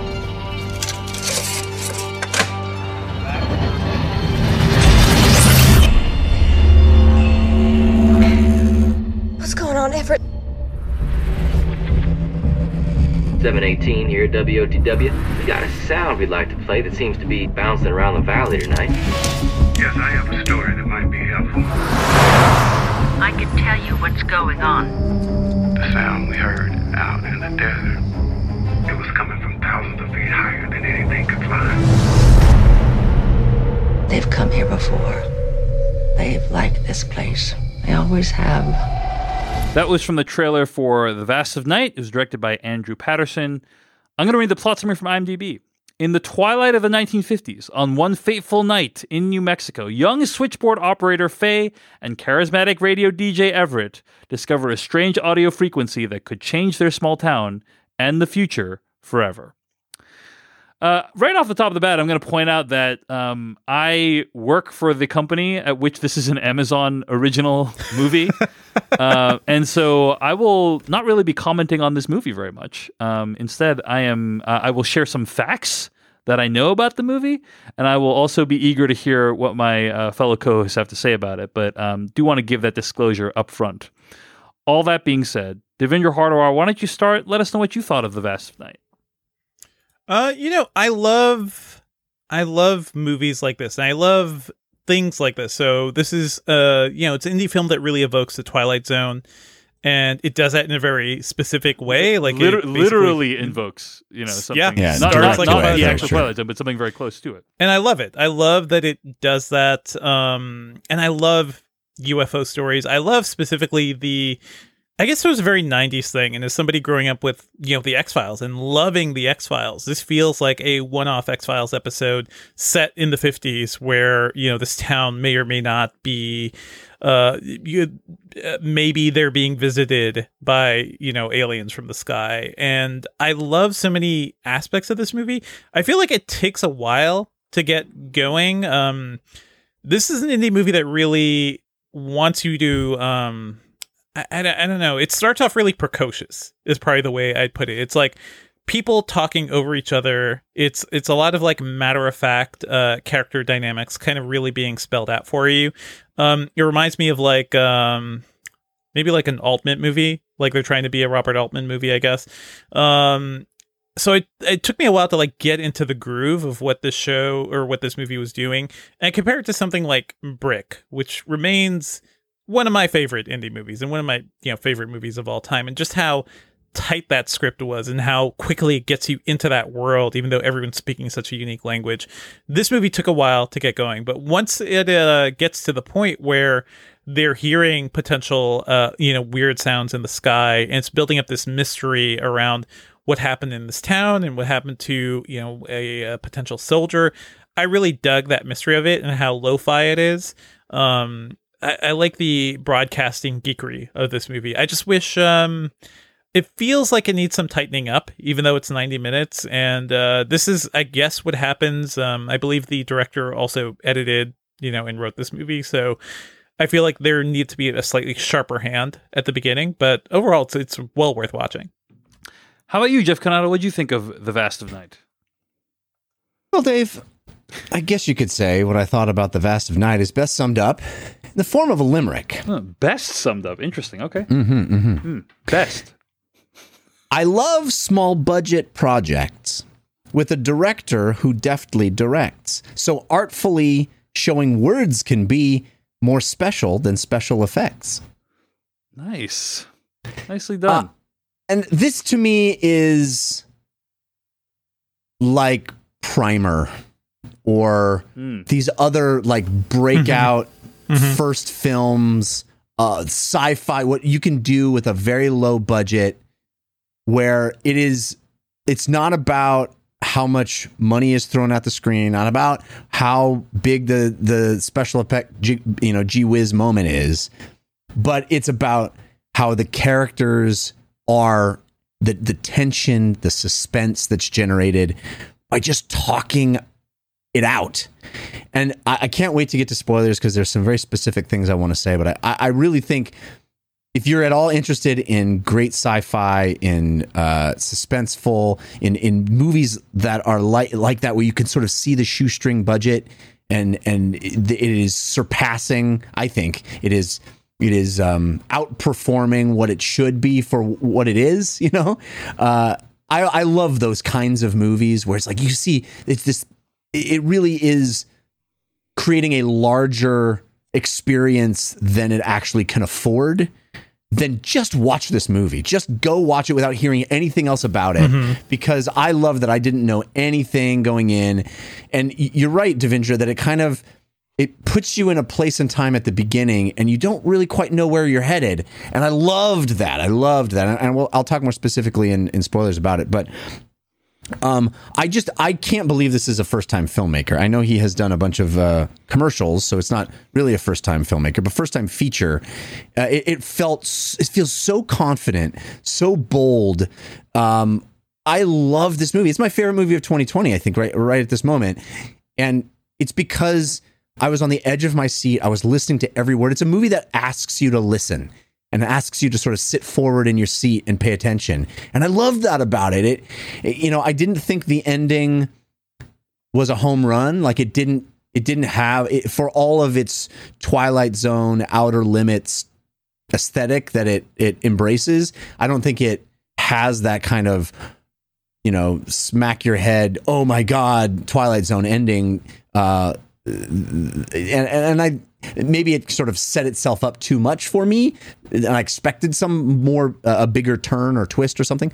But uh, I don't think the the ending is a is a home run. But I think the movie is a home run. I, I just loved the experience of watching it. I thought the performances were extraordinary. So naturalistic, so charming, so good.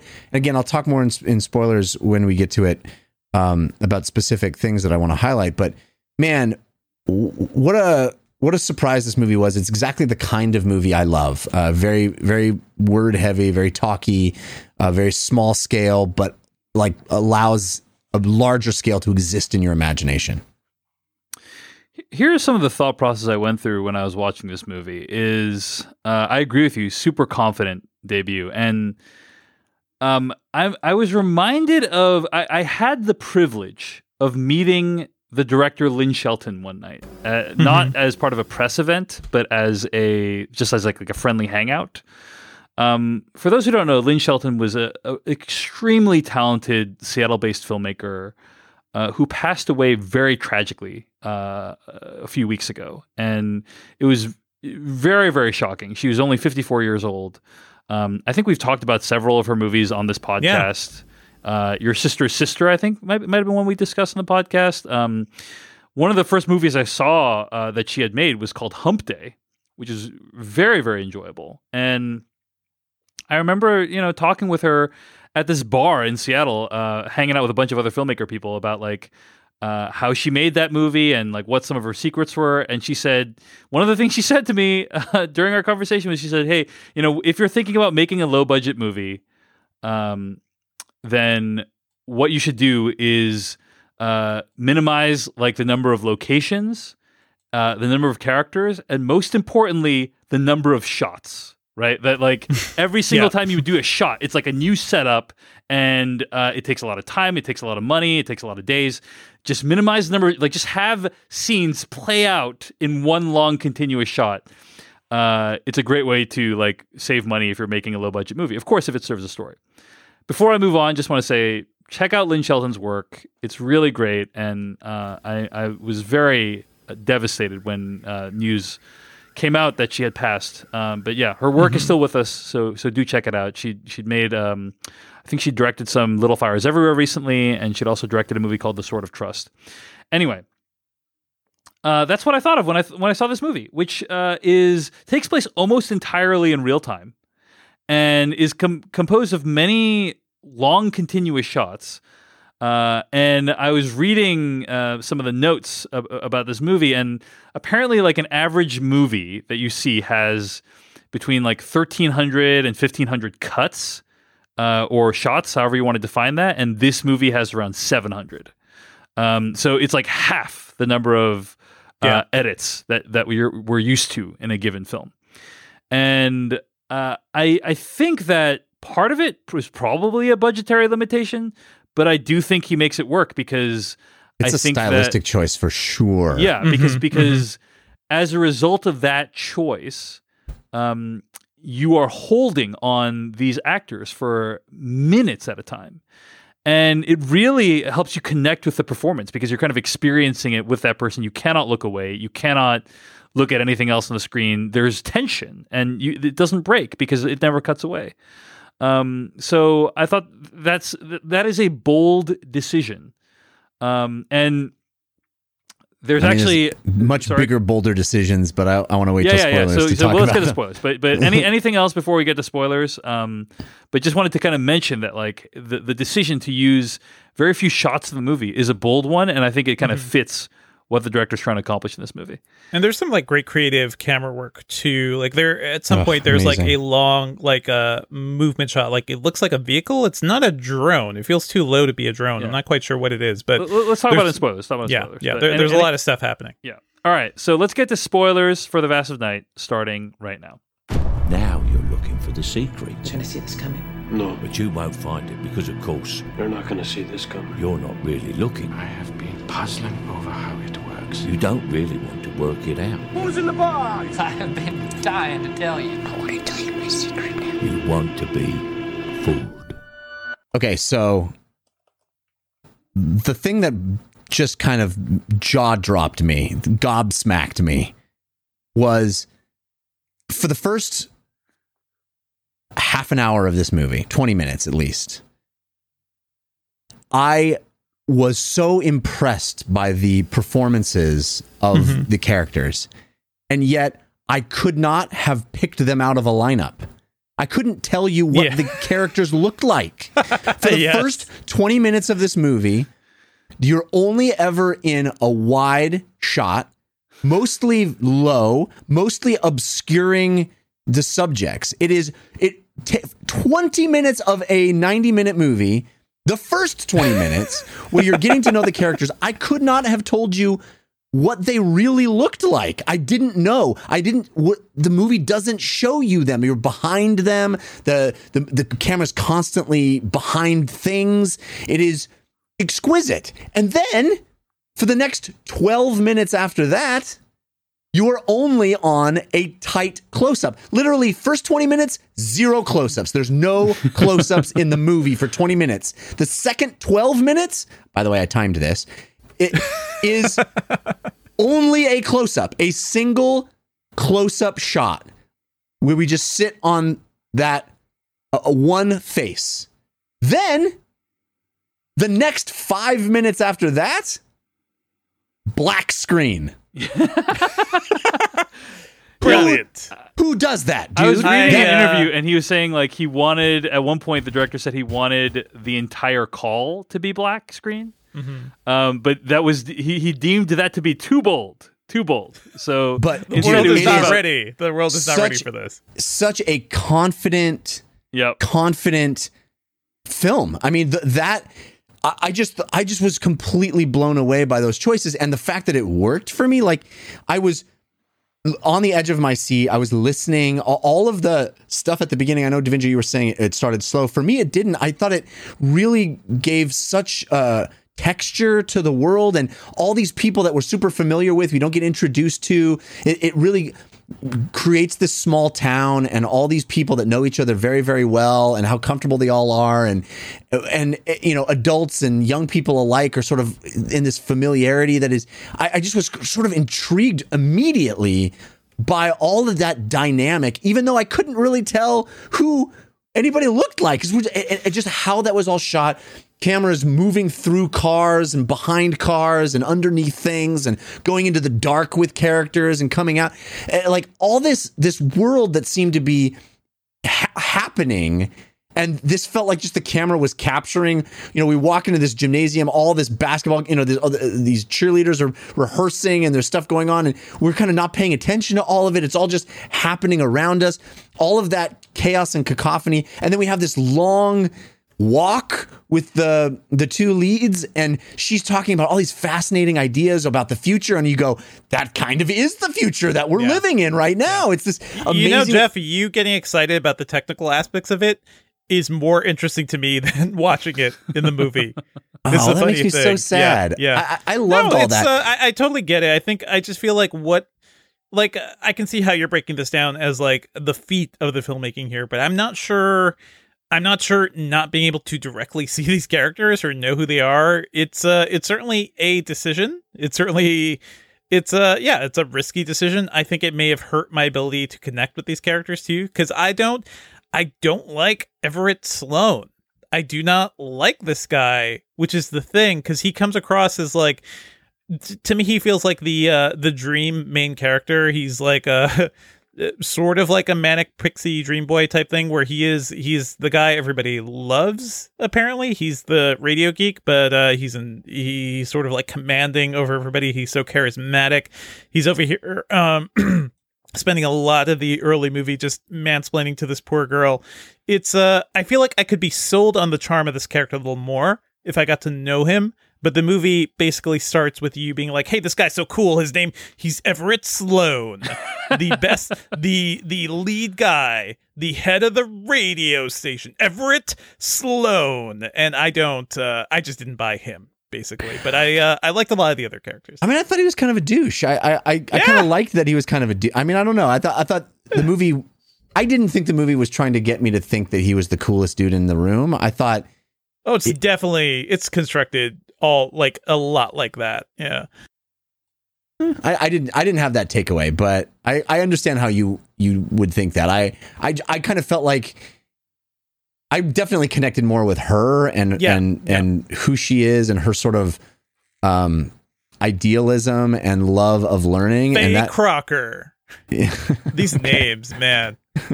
yeah. I mean, Speaking I don't know. I, names, I, there's a few like Easter eggs sprinkled in the movie. I don't know if you guys saw. Um, Oh yeah. but uh, one of them, uh, big one, is the name of the radio station. Um, Do you guys recall what the radio uh, it's like call sign is? WW something W O T W. W O T W. WOTW. Any any uh, War any guesses the to what that stands for? War of the Worlds. War War of of the the Worlds. Worlds. Yeah, Yeah. correct. Um, There's a good War of the Worlds vibe in this. Yeah. Also, uh, K- Cayuga, I think, is the name of the high school, right, or this or the s- uh, town that they're in. Um, I, it does not exist in real life, uh, but Cayuga Production Studios were the studios where the Twilight Zone was originally uh, Mhm. made. That's cool. Um, another another neat little reference there for you. I kind of Um, wish it hadn't wrapped itself so much in Twilight Zone or like Yeah. watching TV. That whole like um, conceit that it has at the beginning of you're watching a television that's sort of this like futuristic television. I don't know. I, I didn't. Um, I didn't think it needed needed that layer, and I didn't think Yep. that layer paid off. Mm. So I didn't really understand. Uh, the ending did not was not uh, super satisfying for me, but Yeah. Any any thoughts on the ending? Yeah, it doesn't really lead up to much. Like after a lot of like great mystery, I think like there's the uh the on and off phone call with uh with Billy, the I, I guess what the former soldier who had some personal experience with this. And I love the uh the conversation with the older woman who like seems to know what's happening. Um but then it just all leads up to like a lot of a lot of nothing. I don't I don't know. Well, I mean, they'd get abducted, right? So they they're the aliens are real. There's Sure. aliens. They're real. Jeff, I've They- lived through the '90s. I've seen abduction movies. You got to impress me over here. Come no, I agree. Like I said, it Yeah. didn't it didn't land like the the reveal of them having been abducted felt a little anticlimactic to me. Uh, Yeah. I, I was hoping there would be some more to that, or some, you know, I don't know. Yeah. I don't know. It, it Uh, felt very close encounters to me. Yeah. Um, Yeah. Uh, But uh, also, one other thing, Devindra, you brought up earlier. This there, there is in the middle of this movie, there is this incredible shot that seems to it, like the movie turns into the camera's just 1917 all of a sudden. flying. Yeah, Yeah. it's incredible. It is truly incredible. You go like, is this real? Is this CG in some way? Like, and then it gets to, you know, it, we go, it goes and goes and goes and goes and goes and arrives at like, you know, dozens and dozens of extras all doing Right. things. It's Yeah. wild. Yeah, yeah. Uh, so my understanding of it is that they did uh, a lot of it practically, right, or most of it practically. It Um, looks like it's on some sort of vehicle. Yeah. or yeah, it's like something it's on a, go. It's on some kind of go kart. Is Yeah. uh, how they executed it, but Wow. um, really So they impressive. really and, have and this also, whole I town. realized like I realized like a very uh, effective way of kind of showing the layout of where everything is. Yeah. But you Um, have which- to have yeah. an actual town that works that way in order to be able to do that kind of thing. You know, it's like Yeah, yeah. the idea that they shot this in a place that was laid out the way they wanted it to be laid out is pretty wild. Yeah, yeah, indeed, indeed. All right. Well, any other thoughts, gents, or shall we shall we wrap it up there? I think. uh, Uh, yeah, it's it's good. I, I will say I I just what this really evokes for me is like man, the '90s were so weird when like alien and UFO stories were like all the rage because we had um we didn't have as much you know um, there were bad there were definitely bad things happening in the world but it wasn't as like pervasive to everybody right? The mass specter of terrorism you didn't have social media sharing all the cop violence which was still happening back then. Um the world seemed like a simpler place. And the thing we could be afraid of was UFOs and aliens. And I wonder if a part of me just doesn't have that anymore because uh, we have real things to be afraid of now. But uh hey I love that this type of fiction can still exist. And uh I'm pretty sure Fire in the Sky will still terrify me to this day and Yeah. Communion. So yeah Fire in the Sky, great alien abduction movie. Um, and yeah, I think there is something to that, right? That now um, we have all the world's problems can be beamed to your phone in real time in this device that fits in your pocket. Uh, whereas back then, you literally needed to physically connect a cable to a huge board in order to hear someone else's voice in another part of the country. Um, Yeah. So I mean, one of the things I love about this movie too is like the process. yes I do like it's that like yeah. process porn, you know, like her Yeah. operating that switchboard, him loading the reel to reel when they're checking all the different tapes, and he has to load that reel to reel like eight different tapes, and he does it, and it's all one shot, and he does it like he's been doing it his whole life, and you go, yeah, that actor had to learn how to fucking do that, you know, to make it. And I don't know, I, I I love that kind of stuff too. Yeah, there's a great there's a great tactile feeling Mm-hmm. to these uh, low budget sci-fi movies. You know, another Yeah. movie this reminded me of, in addition to Primer, is also uh, uh, Prospect, the Sure. uh, Yes. low budget uh, sort of space travel movie, and it's like Yes. a lot of these because they don't have the money for visual effects. A lot of the time, they just build all that stuff for real. You know, and, Yeah, um, right. And I think it really There's a charm adds- to that. Yeah. one other thing that also this movie reminds me of is um, a movie that has become more problematic now because of the people that were involved in making it, but uh, the usual suspects. And I was Sure. listening to, I was listening to Not just one of the people that made it either. It's yeah, not just one of the people. And Oy the uh, I was listening to the Bryan Singer, Christopher McQuarrie. You know, this was when Christopher McQuarrie was just like he had written The Usual Suspect. That was the only thing he had, he had his only claim to fame at that point. Um, other than the other movie, he, he I think he also did a movie called Public Access. But anyway, he uh, th- he was talking about how he had his screenplay had like violated all these Yeah. rules of what he didn't know how to write a proper he didn't know how to write, basically. so he his Yeah. screenplay violated all these rules like he, some rules um uh don't have an unreliable narrator right like that's the basic rule of screenplays do not have an unreliable narrator the hook of the movie yeah but but it, it felt like uh, oh and and it's because that he didn't have any sense of what the quote unquote right way of doing it was that the movie is so interesting and I think that's kind of true here I I, I think they that the the filmmaker here does know what the right way is but he purposefully kind of eschews a lot of the conventional things like how many cuts you're supposed to have in a scene and um, how how much lighting to have in your scenes and things like that and whether you should the mix of wide shots and tight shots and all these things that like you you expect from movies um, are not present here and I think that makes the movie a lot more interesting. So Yeah, I think I, I think Mm-hmm. to be very clear, I know you said this. uh, You're saying he eschews it, but it. I think it's very much a v- conscious choice, not a not out of ignorance. not out of ignorance. McQuarrie Yes, I do want to make that clear. Yeah. I don't think he's Yeah. like doesn't know what he's doing. I think it's yeah, it's very It- it deliberate. was- and that's but- why I think it's so bold. Here's your first feature, and you're gonna come out the gate swinging like this. That's one of the things I love most about it. Is it just felt like this audacious debut for a first feature of like, hey, look at how you can make a movie. Nobody's really done it like this. It's pretty. I mean, to to have five minutes of black where you just listen, it's fucking awesome. I don't know. I just thought that was such a cool. yeah, that was really effective. Yeah. yeah. All right. Uh, that's going to bring us to the end of our review of The Vast of Night. Uh, and it's going to bring us to the end of this week's episode of the Slash Filmcast. You can find more episodes at slashfilmcast.com. Email us at slashfilmcast at gmail.com. Our spoiler bumper comes from filmmaker and YouTuber Kyle Hillinger. Our theme song comes from adamwarrock.com. This episode was edited by Beatty Zhang. Stay tuned to hear what we'll be discussing next week. In the meantime, Cannata Jeff, where can you find more of your work on the internet? You can follow me on Twitter. I'm at Jeff Cannata, which is spelled with two N's and one T. And I have several other shows for you to check out if you're so inclined. I do a video game show called DLC. You can find that at 5by5.tv slash DLC or wherever you get podcasts. I also have a comedy science show called We Have Concerns. You can find that at wehaveconcerns.com or wherever you get podcasts. And I do a long form Dungeons and Dragons play Uh, we are going to be featured on IGN again this week. I'm so excited about that. We nice. took the week off last week to let some other voices uh, be highlighted. And I think we're going to be back this week, and we'll be back on IGN. Uh, I really urge you to check out the Dungeon Run. You can jump in on any episode. It's uh, a show I'm very proud of. You can find us uh, on YouTube by searching for The Dungeon Run. You can find us where you get podcasts by searching for The Dungeon Run there if you want to just listen to it as an audio show. Or you can watch us live every Wednesday at 6 p.m. Pacific time at caffeine.tv slash The Dungeon Run. How about you, Devindra? Oh, I'm at Devindra on Twitter, and I also write about tech at Engadget.com. Check me out on the Engadget podcast. Uh, we're having a lot of fun there. Check out our most recent episode where we dove into the kind of hellscape that was social media over the last week between like Twitter and Facebook uh, dealing with Trump and his problematic posts. So it was a great discussion. Uh, go there. I, I have a really fun line reading in that episode, so check that out.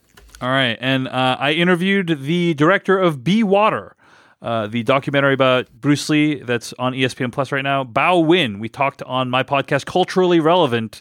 Check that podcast out if you have a chance. Okay, next week we are going to be discussing uh the what is it called devindra what's the name of the movie Small, small King movie. of Staten Island. the king, of, staten island. Yeah. King of Staten Island, which is the new Judd Apatow film um, that is going to be available on video on demand. Uh, I think it, pr- I don't even remember if it was going to be available in theaters. Uh, maybe no, in the was. before time. That Yes. was going to be in the before times. This was going to be like the big, you know, one of the big summer releases, and now you can watch it at home. Enjoy. in the before time. You speak the true, true, Devindra, Yes, about the before times. Do you guys? This is a Cloud Atlas. I do. I, I get it. Cloud Atlas. Okay. see you guys later. Have a great week, and until next week, uh, we'll see you then on the Slash Filmcast.